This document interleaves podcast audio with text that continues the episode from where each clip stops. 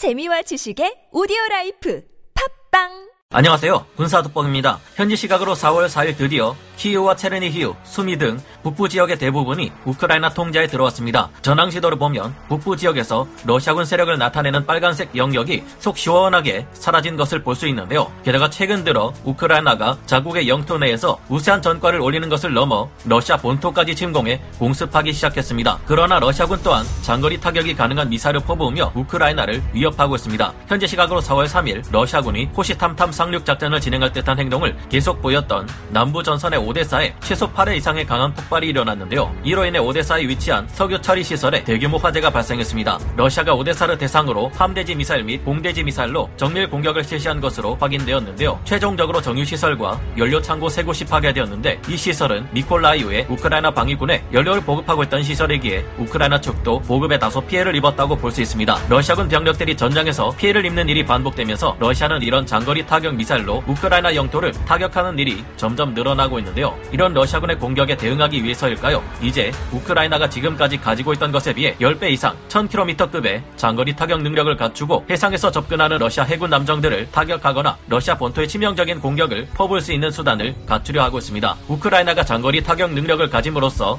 러시아 본토는 물론 막강한 흑해함대 전력도 위험에 처할 경우 이제까지 방어전 위주로만 이어져 왔던 우크라이나 내 전쟁의 양상이 크게 달라질 수 있을 전망인데요. 좀 더 자세히 알아보겠습니다. 전문가는 아니지만 해당 분야의 정보를 조사 정리했습니다. 본의 아니게 틀린 부분이 있을 수 있다는 점 양해해 주시면 감사하겠습니다. 우크라이나 전략 타격 가능해진다. 10배 이상 늘어나는 우크라이나의 장거리 타격 능력. 시작하기 앞서 죄송하다는 말씀과 함께 이전에 잘못 전해드렸던 정보를 먼저 정정해 드려야 할 것 같은데요. 지난번 영상에서 벨라루스 쪽에서 발사된 장거리 무인 정찰기이자 순항 미사일로도 사용될 수 있는 무기 투폴레프 141이 이후 사실은 우크라이나 쪽에서 발사된 것으로 밝혀졌습니다. 이 투폴레프 141은 지난번 크로아티아의 수도 자그레브에 떨어져 논란을 빚었던 바 있었 는데요. 러시아 쪽에서 발사된 것으로 여겨졌던 이 투폴레프 141은 사실 우크라이나 쪽이 발사했던 것으로 크로아티아가 잠정 결론 내렸다고 합니다. 지금까지 우크라이나가 가진 가장 긴 장거리 타격 무기는 사정거리가 120km 수준인 OTR-21 토치카 U 단거리 전술 탄도미사일이었는데요. 현재도 우크라이나는 이 미사일을 약 91발 정도 보유하고 있는 것으로 파악됩니다. 하지만 이 정도 수준의 장거리 타격 무기로는 해상에서 우크라이나 내에 대함미사일과 대지 미사일을 쏟아부는 러시아의 흑해 함대를 막기 어려웠습니다. 또한 우크라이나 국경을 넘어 러시아 본토의 중요 시설을 타격하는데도 한계가 있었는데요. 그동안 토치카 유 단거리 전술 탄도 미사일로 러시아의 상륙 함정들을 공격할 수 있었던 것은 당시 러시아 엘리게이터급 상륙함들이 우크라이나 군 측에서 공격 가능한 베르댠스크 항구에 정박했기 때문이었는데요. 우크라이나가 사정거리 120km 수준의 토치카 유 전술 탄도 미사일로 러시아 본토 벨고로드의 군수 시설을 타격할 수 있었던 것도 밀24 공격 헬기 두 대로 러시아군의 군수 시설을 공격할 수 있었던 것도 모두 우크라이나 군을 과소평가한 러시아의 오만 때문에 가능했다고 볼 수 있습니다. 하지만 이제 러시아 본토마저 우크라이나군에 의해 공격받을 수 있다는 점이 밝혀진 만큼 러시아 측도 중요 보급 시설이나 군사 시설을 내륙 쪽으로 옮겨 이 같은 피해를 줄일 수 있을 텐데요. 하지만 이를 내다본 것인지 우크라이나군은 현재 가지고 있는 토치카 유 전술 탄도 미사일의 사거리보다 10배나 먼 곳을 타격할 수 있는 순항 미사일을 준비하고 있습니다. 바로 투폴레프 141 장거리 정찰 무인기를 순항 미사일로 개조해 러시아 본토를 타격하는 것인데 이는 엄청난 위력을 가진 장거리 타격 수단으로 변모할 수 있어 러시아에게도 상당한 위협이 될 것으로 평가되는데요. 우크라이나군이 러시아군을 격퇴하고 러시아 본토로 진격할 수는 없어도 장거리 타격 무기로 러시아 내 주요 핵심 군사 시설들에 치명적인 피해를 야기할 수 있게 되는 것입니다. 지난번 크로아티아의 수도 자그레브에 투폴레프 141이 떨어진 것도 이 과정 중에 일어난 실수였던 것으로 드러났는데요. 러시아 흑해함대 큰일 났다. 우크라이나판 A2AD 가동 시작. 현지 시각으로 3월 30일 러시아의 국영 언론 매체인 타스 통신은 우크라이나가 구소련 때부터 가지고 있었던 투폴레프 141 장거리 무인 정찰기를 공격용 순항 미사일로 개조하고 있다고 밝혔습니다. 이와 함께 지난번 크로아티아의 수도 자그레브에 떨어진 투폴레프 141은 우크라이나의 공격용 드론이 가진 위험성을 단적으로 보여주는 것이라 보도했는데요. 구소련에서는 무인 정찰기로 사용하기 위해 투폴레프 141을 1979년부터 생산했고 10년 동안 총 152발이 생산되었습니다. 사진으로 보시다시피 투폴레프 141은 크기가 거의 F-16 전투기만한 거대한 무인 정찰기인데 이를 순항 미사일로 개조할 경우 약 250kg의 중량을 가진 탄두가 탑재됩니다. 투폴레프 141의 순항 속도는 시속 1000km 정도이고 최대 속력은 시속 1100km 정도로 그리 빠르지는 않습니다. 하지만 보시다시피 크기가 상당히 크고 전체 중량이 1500kg 이상에 이르기에 우리 해군의 해성 대함미사일이나 하푼 대함미사일에 버금가는 위력을 발휘할 수 있을 것으로 기대되는데요. 이 투폴레프 141을 개조해 순항 미사일로 사용할 경우 대함 미사일로도 쓰일 수 있음은 물론 적진을 공격하는 지대지 순항 미사일로도 쓰일 수 있을 것으로 기대됩니다.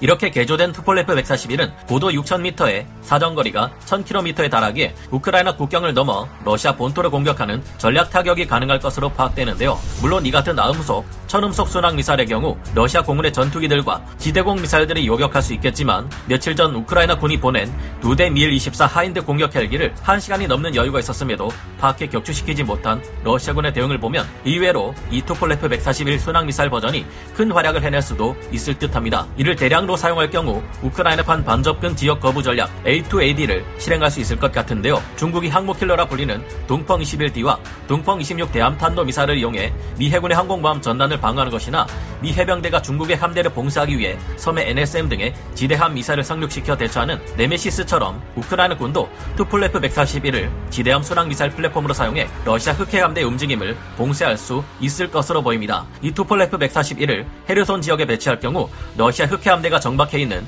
세바스토폴까지는 거리가 약 300km 정도밖에 되지 않기에 얼마든지 투폴레프 141이 화끈한 대활약을 펼칠 수 있을 텐데요. 러시아의 슬라바급 순양함 같은 전투함들의 경우 당연히 방공 능력을 가지고 있지만 해상에 나와 레이더를 가동시켰을 때의 이야기입니다. 어느 순간 갑자기 예고 없이 우크라이나 군이 투폴레프 141을 세바스토폴에 정박해 있는 러시아 전투함정들에게 대규모로 퍼부을 경우 러시아는 꼼짝도 못해보고 큰 피해를 입을 수 있을 것으로 보이는데요. 현재 러시아군은 우크라이나 전쟁에 집중하기 위해 흑해 함대뿐만 아니라 태평양 함대 전투함들과 상륙 함들까지 끌고 오고 있는데 우크라이나군의 미사일 공격에 의해 흑해 함대 전력이 피해를 입으면 더 많은 해군 전투함 전력이 필요하기 때문일까요? 또한 사정거리가 토치카 유 전술 탄도 미사일보다 10배는 길어졌기 때문에 비교적 러시아 내륙에 위치한 러시아군의 보급시설을 타격하거나 주요 군사시설을 타격해 우크라이나로 이어지는 러시아군의 공세를 크게 약화시키는 것이 가능할 것으로 보입니다. 이 투폴레프 141은 러시아군도 가지고 있지만 우크라이나 또한 51발 정도를 가지고 있는 것으로 파악되어 왔습니다. 이들 중 상당수가 남부전선의